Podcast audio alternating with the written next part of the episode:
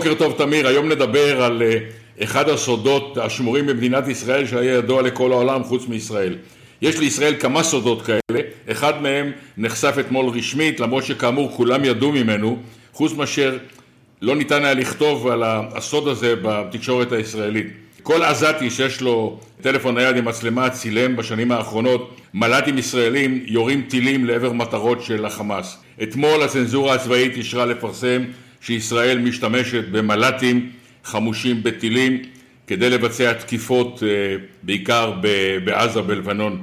המל"טים האלה פעילים מעל עשרים שנה, מדובר בשלושה אה, דגמים של אה, מל"טים, העיקרי שבהם זה ההרמס 450 מתוצרת אלביט, השני הוא ההרמס 900 מתוצרת אותה חברה וההרון טיפי האיתן מתוצרת התעשייה האווירית. המל"טים האלה, בעיקר המל"ט ההרמס 450, מצויד בטילים קטנים שפותחו בישראל בצורה מיוחדת למטרה הזאת. המל"ט הזה יכול לשהות באוויר כמעט 20 שעות ולתקוף בצורה מאוד ממוקדת. לפי העיתונות הבינלאומית, כמה מהחיסולים של אה, מנהיגי טרור בעזה ובלבנון בוצעו באמצעות אה, מל"טים עם טילים. כאמור, אתמול הצנזורה הצבאית חשפה את העובדה הזו בצורה רשמית, למרות שכאמור כולם ידעו ממנה. יש לציין שמדינות אחרות מגלות התעניינות גם במל"טים חמושים. בהקשר הזה צריך להזכיר את העובדה שגרמניה שחכרה בישראל כמה מל"טים מדגם הרון טיפי מתוצרת תעשייה אווירית כדי להפעיל אותם במקומות רחוקים באפריקה ובאסיה אה, חשבה בשלב מסוים לצייד אותם בטילים, אבל שם התעורר ויכוח בין המפלגות הפוליטיות ששולטות במדינה ועדיין לא התקבלה החלטה. אה, נושא של מל"טים תוקפים בישראל אה, נמשך הרבה הרבה יותר מדי זמן. האיסור לפרסם את המידע הזה גרר אחריו גם איסור לייצא את הטכנולוגיה הזאת ללא אישורים מיוחדים, מכיוון שהנושא היה מסווג ומוגבל בייצוא. וכך קרה שטורקיה למשל עקפה את ישראל בצורה מאוד מאוד בולטת בשנים האחרונות עם המל"טים שהיא מייצרת בקצב גבוה מאוד. כל המל"טים הטורקיים המודרניים הם אה, מל"טים שנושאי נשק, נושאי חימוש.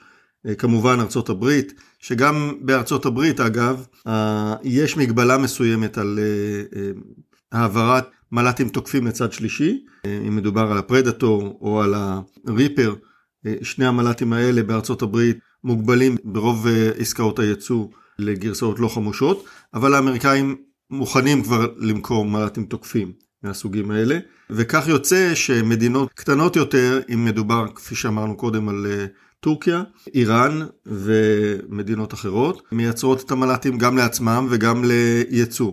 אתה ציינת שלושה דגמים, הניסיון הישראלי בתחום הזה אה, הוא מאוד מאוד אה, ממושך ועמוק.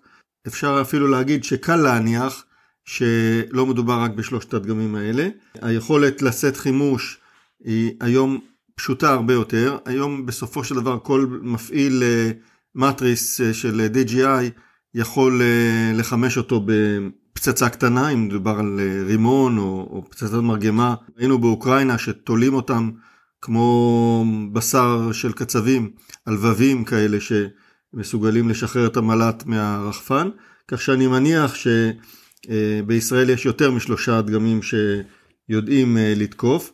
מעניין לציין בהקשר הזה שדווקא את הנושא של הכלים המשוטטים התירו לפרסום בישראל בתקופה מאוד מאוד מוקדמת, כשההרפי אה, מל"ט משוטט תוקף שמצויד לתקוף אה, מכ"מים מערכות נ"מ, ברגע שהמוצר הזה הבשיל, הוא כבר אה, הותר לפרסום. מצד שני, המזל"טים התוקפים או המל"טים התוקפים לא אושרו עד אתמול.